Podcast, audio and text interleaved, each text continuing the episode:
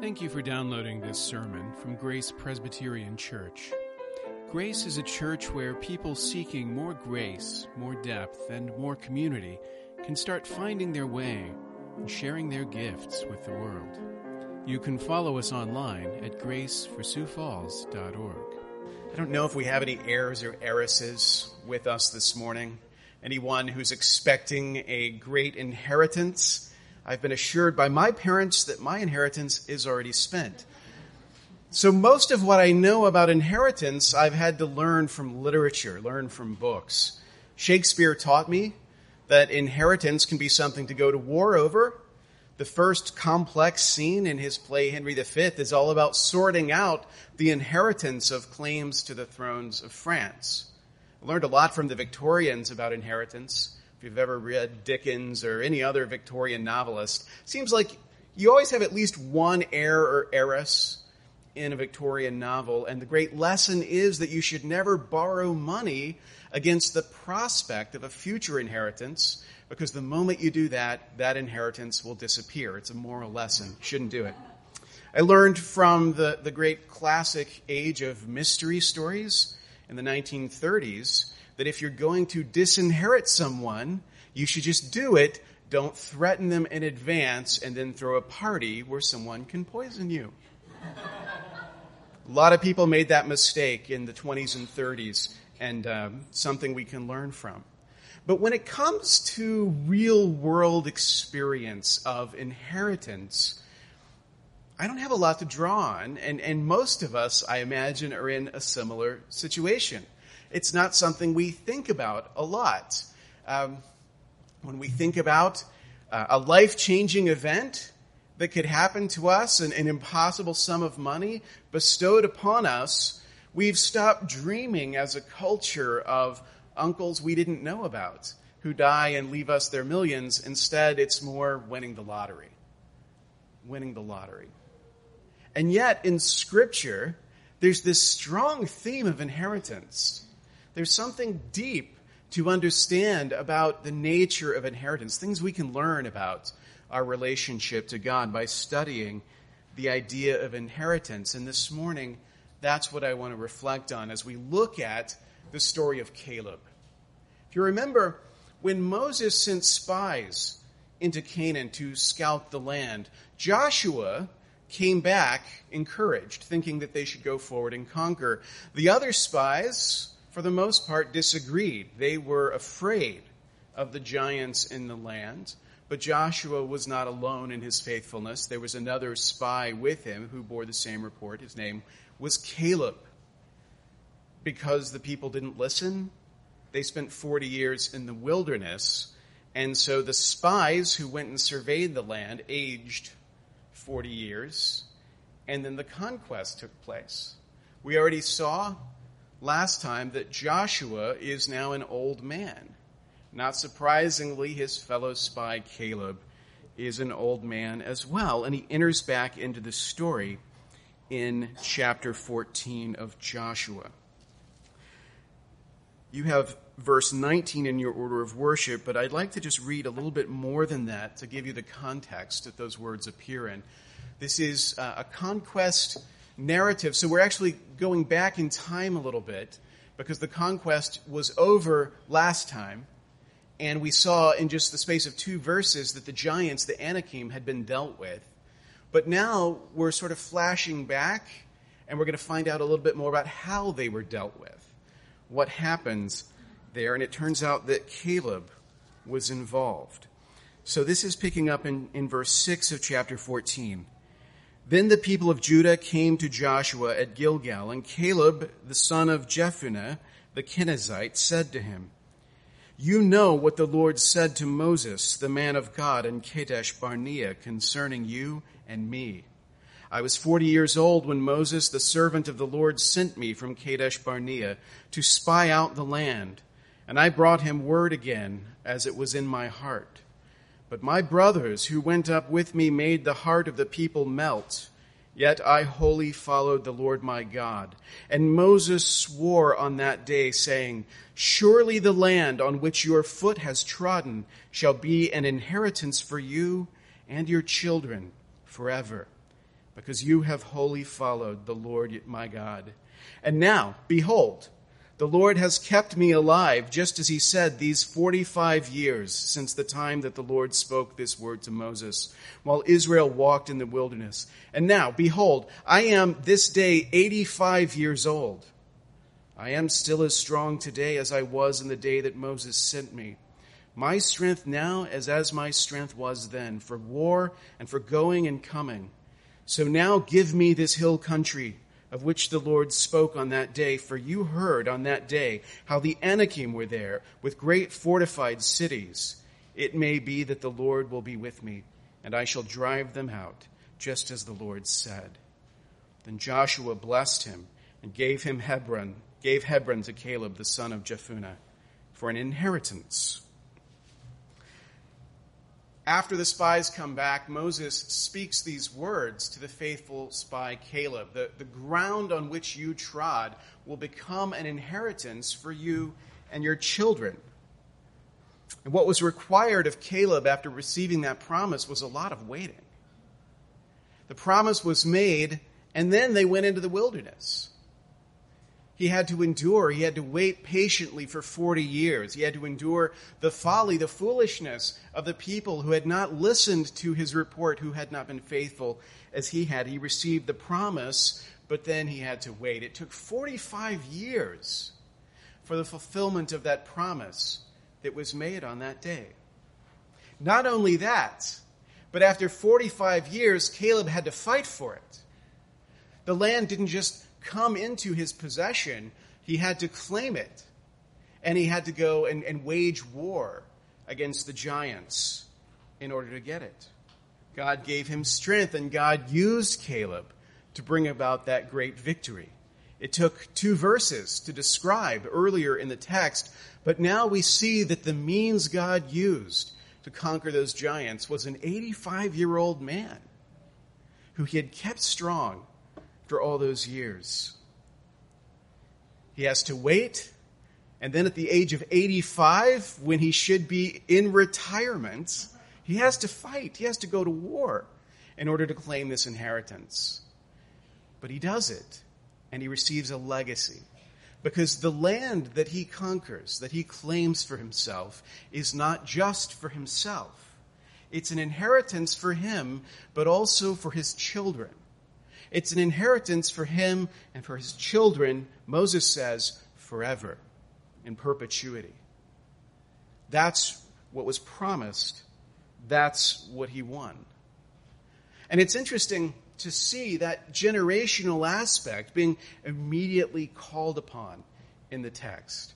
In the next chapter, in chapter 15, Caleb's actually approached by one of his children he's kind of put on the spot a little bit. You might argue he deserves it. Because during the conquest of the cities of the giants, when they come to this great fortress stronghold, Caleb makes a promise. He says, To the man who conquers this city, I will give my daughter Achsah in marriage. So whoever happens to capture this city, I'm going to marry him to my daughter. It turns out that the victor of that battle is Othniel, who is a nephew of Caleb's. And so he marries Othniel to his daughter Achsah.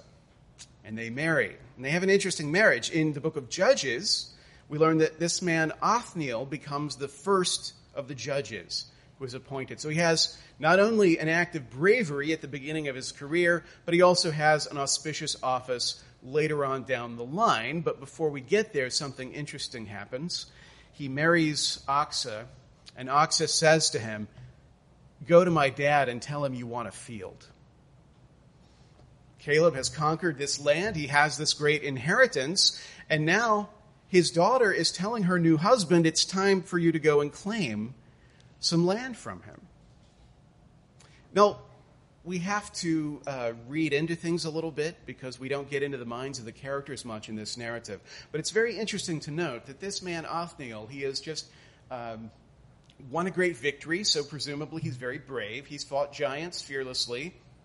You would think that he's not nervous about going to his father in law and asking if he could have some land. And yet, the way that the story plays out, Othniel doesn't ask. It's actually Achsah who has to do the asking. I don't want to read too much into this, but perhaps on Mother's Day, ladies, we could reflect on similar situations where a man has been told what he ought to do. a seemingly brave man, a man who's capable of doing the kind of things that, that he wants to do, and yet can't bring himself to do the thing that he should do, so that his wife has to do it for him. But that's what Achsah does. She goes before him and she asks. So we read this in uh, chapter 15 of Joshua. So we'll start in verse 17. And Othniel, the son of Kenaz, the brother of Caleb, captured it, and he gave him Achsah, his daughter, his wife. When she came to him, she urged him to ask her father for a field. And she got off her donkey, and Caleb said to her, What do you want? She said to him, Give me a blessing. Since you have given me the land of the Negeb, give me also springs of water. And he gave her the upper springs and the lower springs. So you see, there's, there's that little gap there. She says, Ask my father for a field, but then she's the one who does the asking, and the historian is uh, charitably silent on why it had to work out quite that way. She asks for this field. She asks, I think the expression is beautiful. You've given me the land of the Negeb. You've given me this dry land, and now give me water to flow through it springs of water. And he gives her the upper and the lower springs. There are some commentators, though, who look at this passage and they actually condemn Achsah. They say she's being a little presumptuous here. She's already gotten some land, and now she's going and asking for more land. She probably shouldn't be doing that. She's claiming too much. But to be honest with you, I like this. It reminds me of the generosity of the father of the prodigal son. You think about that story where a son brashly comes and says, um, I'd like my inheritance now. I'd like to enjoy it now and not have to wait for it. The father gives him the inheritance. Not surprisingly, he squanders it. And when he comes home finally, he's not shamed for it. He's embraced. The generosity of the father is demonstrated in that kindness. And it suggests that the father isn't concerned that having given half of, of his goods away, that, that he won't have enough. Right? He has a mentality of abundance, not of scarcity. He's not concerned that he doesn't have enough to bless his wayward son. And so there's something in that generosity of the prodigal father and the generosity of Caleb here that I admire. I mean, remember, this is a man who waited a long time because of the stupidity of other people. For 40 years, he got to meditate on how unfaithful Israel was in comparison to him. And now, the promise that was made to him by Moses, who's now dead, and he has outlived all of his contemporaries, now he has to actually fight to accomplish the thing he was supposed to be given. You could understand how a man like that could be hard, demanding, the sort of one who expects people to measure up. That's not how he treats his child here. He doesn't say, wait a second, I already gave you land. He just gives it to her immediately as a blessing, as a marriage gift. He has this great inheritance. It's not for him, it's a legacy to pass on. God has given him a great gift so that he has something to give. And he gives it generously. if you think about the nature of God's covenant promises, I mean, this says something to us. Covenant promises that God makes to us and to our children, implied in that gift is a grant of generosity. That we're meant to be generous with what God has given to us. That we're meant to be open handed with the grace that has been given to us. That it's meant to flow. That God hasn't come and made a promise to a generation but a promise that should flow from generation to generation to generation. The very idea of inheritance implies gifts that are meant to be handed down with love. That's what we see Caleb do. And it's a lesson to us. I said before, we don't always understand what inheritance is meant to be about because we have so many bad examples in literature of how inheritance can go wrong, the conflict that inheritance can create. We don't have a lot of firsthand experience of inheritance to draw on as well. And so I think it's true that these days, when we think of uh, inheritance, the, the thing you might think of is that dream of winning the lottery. I mean, even those of us who don't buy lottery tickets occasionally daydream about weird circumstances under which a winning ticket could come into our possession and change everything. God might, might give me the winning numbers and, and, and bestow a fortune upon me, which I, of course, would use wisely to his honor and glory. That's, that's what we think of. An inheritance is like winning the lottery. It changes everything. It changes your life. Right? If you get an inheritance, then you can pay off all your debts. You can build a bigger house. You'll have more friends. Trust me. An inheritance would be wonderful. It would be wonderful. But the thing is, an inheritance is more than a payout. Inheritance is much more than just a windfall. Inheritance is different than that because an inheritance comes by right, not by chance. An inheritance comes by right, not by chance. Think about it. Moses doesn't say to Caleb, the land that you walked on will be yours to do with whatever you want. You could pass it down to your kids. You could put oil derricks on it. You can dig it up. I don't care. It's your land. Do what you want. Instead, the promise is the land is for you and your children. It's not just generosity that Caleb is acting on and giving the land to his children. The children, they have the land by right, they're included in the promise. That inheritance is something that they have a claim to.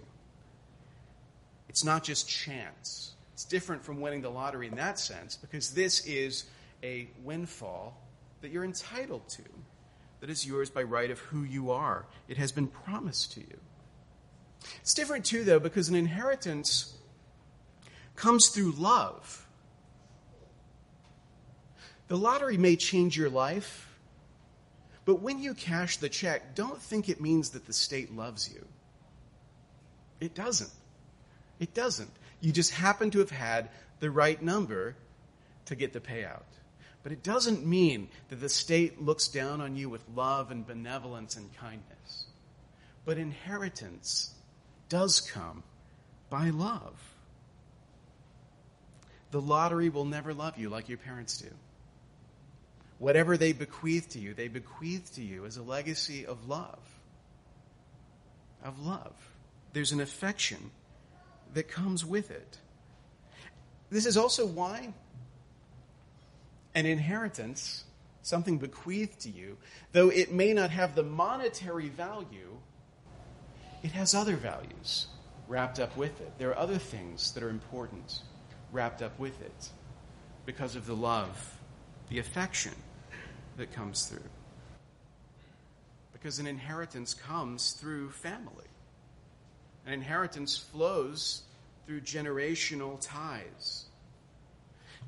Even when you inherit something from someone you're not related to, you are included in the bequests, even though you're not a, a blood relative. That act of inclusion, it kind of makes you family. It makes you family. Now, we're accustomed to that causing conflict because right the children are angry that someone else was included and the inheritance was divided up but that act of inclusion is, is a kind of adoption right? bestowing that benevolence it makes you family and of course we inherit much more from family than monetary bequests your parents may have spent your inheritance but they've already passed down so much we can talk about genetic inheritance, right? The traits that we have in us that we've inherited from our parents, that they've given to us. Um, all of that coming through family. So an inheritance comes by right, it comes through love, it comes by family. And Paul speaks of salvation as an inheritance. of eternal life as an inheritance. This is in Ephesians chapter 1. If you have a section of in your order of worship as well. In Ephesians chapter 1, starting in verse 11, Paul says, In him we have obtained an inheritance, having been predestined according to the purpose of him who works all things according to the counsel of his will, so that we who were the first to hope in Christ might be to the praise of his glory. In him you also, when you heard the word of truth, the gospel of your salvation, and believed in him, were sealed with the promised Holy Spirit, who is the guarantee of our inheritance until we acquire possession of it to the praise of his glory. So, Paul, when he looks upon salvation itself, sees it as a kind of Trinitarian inheritance. The inheritance of everlasting life is yours by right, not by chance. I know at first it's going to seem like the wrong way to talk about salvation. Because isn't salvation by grace? How can we say that salvation is ours by right and not by chance? Paul says that the Father works all things according to the counsel of his will.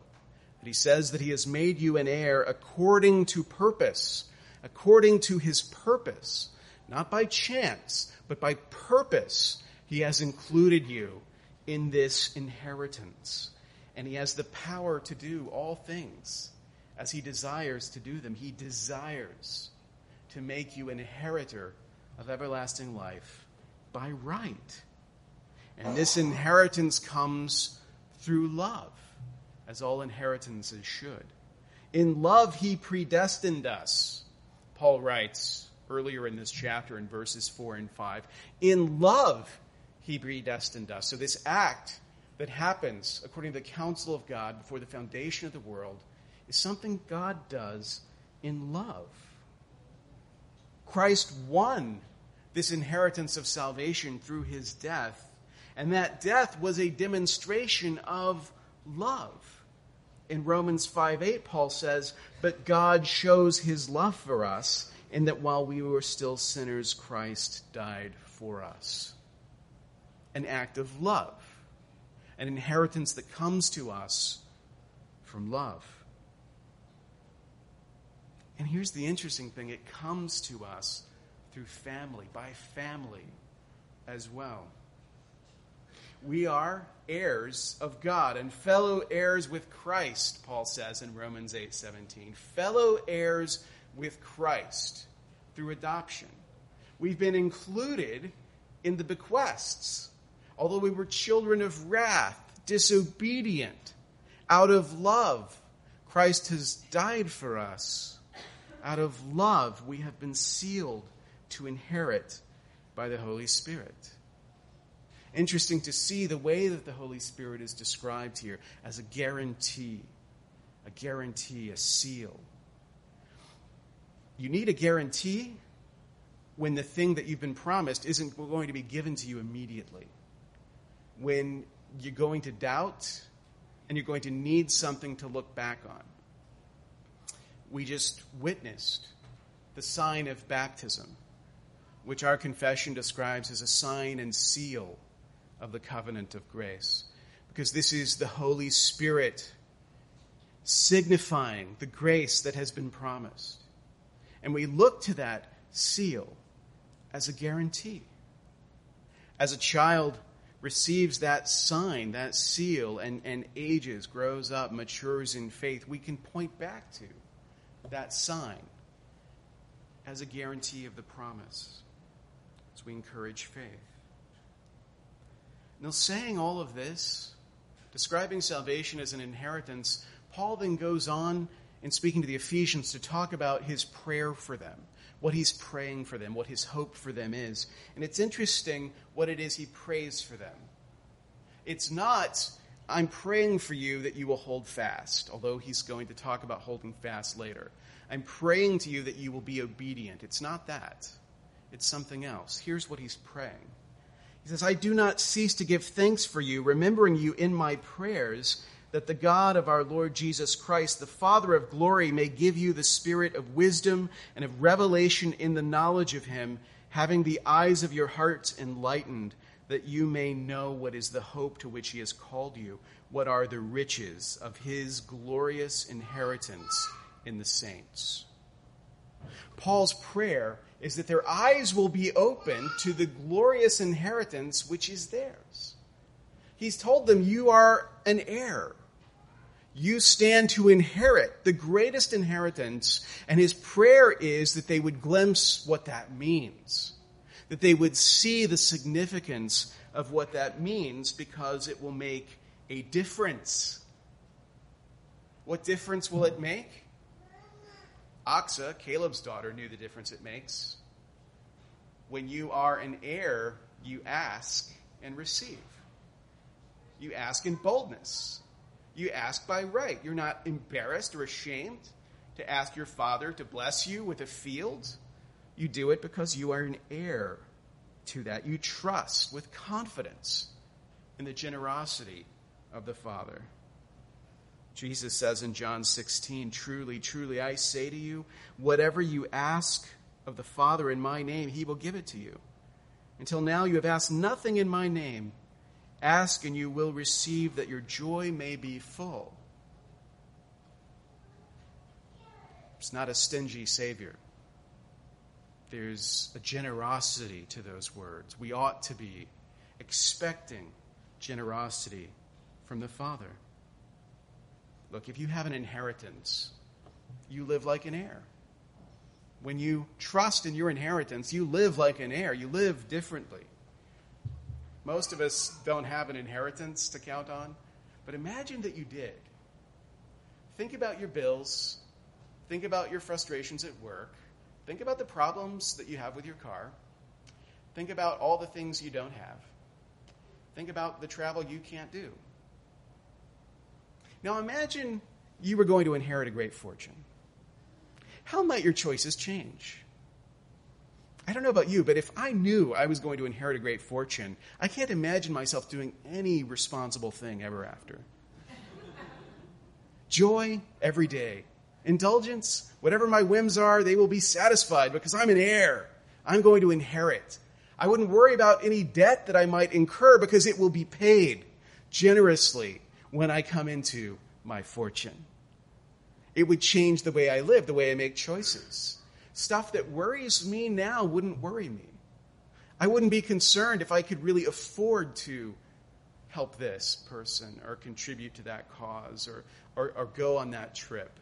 I could do all of that stuff because all of the accounts would be settled in the end. And I could trust in that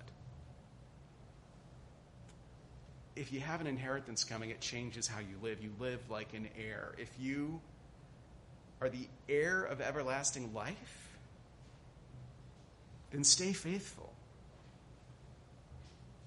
Caleb waited for 45 years and then he had to fight for what he had coming. But he remained faithful because he trusted. He knew that what had been promised would be his. And as warlike as this guy was at 85 years old, I mean, he is boasting about his strength and his prowess. But when it comes down to the challenge, he says, It may be that the Lord will be with me. It may be that he will strengthen me. He recognizes that he might be the most vigorous 85 year old on the field of battle, but the battle belongs to the Lord. And he trusts. He trusts. He stays faithful over all those years, and you may have to do the same. So persevere. To doubt is human, and yet our doubts are wavering. They're no credit to us. They show our lack of confidence, that we believe and unbelieve at the same time. So we do doubt, we do waver, but we should strive to trust in God and His promises, to trust our doubts and our wavering maybe are a sign of our unenlightened hearts. And our prayer ought to be that the Spirit would open our eyes to what we truly stand to inherit in Christ. If you're an heir to everlasting life, then stay faithful.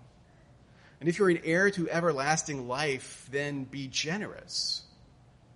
Be generous. I said before, all the foibles that we learn about inheritance from literature, uh, the Victorian novels, you always know who the, the, the likable scoundrel is because he is the guy who, who racks up all the debts and thinks he's going to get an inheritance to pay them off. He sort of, it, it, the example is basically don't be like this guy. He means well, but this is a foolish thing to do. But if you are an inheritor of eternal life, there is nothing foolish about being generous because your debts will be paid. They will be paid. Caleb doesn't need to worry that if he parcels out too much of his land, he won't have enough left. He can afford to be generous, not because he's gotten so much land, but because of the God who he serves, the generosity of the God he faithfully serves. And we should follow his example.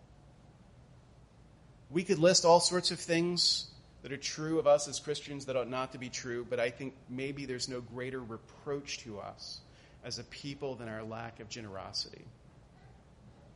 That we claim to trust in the providence of God, but we also hedge our bets.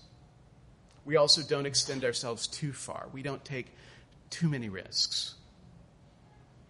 We don't expose ourselves in that way. What does it say about us that we're afraid to give? Again, that maybe we need our eyes opened a little more. You're an heir of everlasting life, be generous. And if you are an heir of everlasting life, learn to forgive. Learn to forgive. In Luke 7, Jesus tells the story of two debtors. And the moneylender forgives both of their debts. Jesus turns to Peter and says, No, Peter, tell me, which of these two guys loves the moneylender more? Peter's like, I think it's the guy who had the greater debt forgiven. And Jesus says, You're right. You're right. Because the more you've been forgiven, the more love you feel in response. That's the basis for forgiveness for forgiveness. How much have you been forgiven? When the disciples want to know, technically, Jesus, how many times do we have to forgive? When do we get to stop forgiving? Just give us a, ballpark figure. Like Jesus gives them this insane level of forgiveness that they have to go through because they've been forgiven for so much. The forgiveness of God towards us is meant to spark a, a, a, generosity of forgiveness. We pray, forgive us our debts as we forgive our debtors. There's a, a connection there. It's not forgive us our debts and hold everybody else accountable for the commitments they've made and broken. Right? We ask for forgiveness and we covenant to be forgiving in reflection of that forgiven.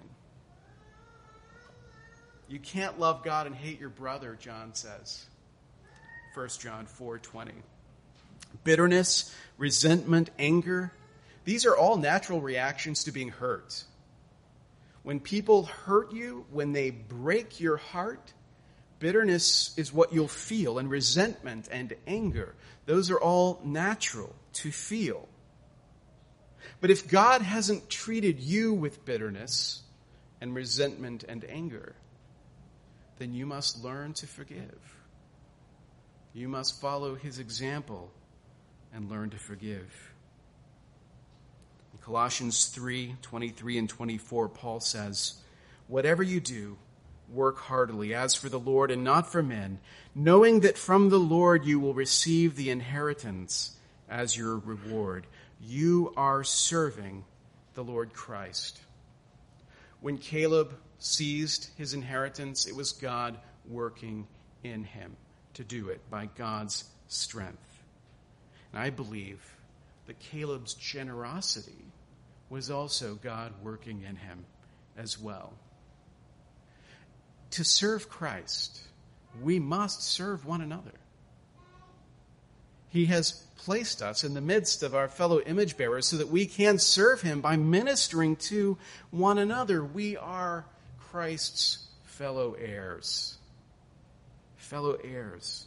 We are stewards of a glorious inheritance, and that inheritance is meant to be passed down. Thank you for listening. You can find more sermons from Grace and information about joining us for worship by visiting our website at graceforsiouxfalls.org. We also invite you to visit the iTunes store and subscribe to the Sermons of Grace podcast.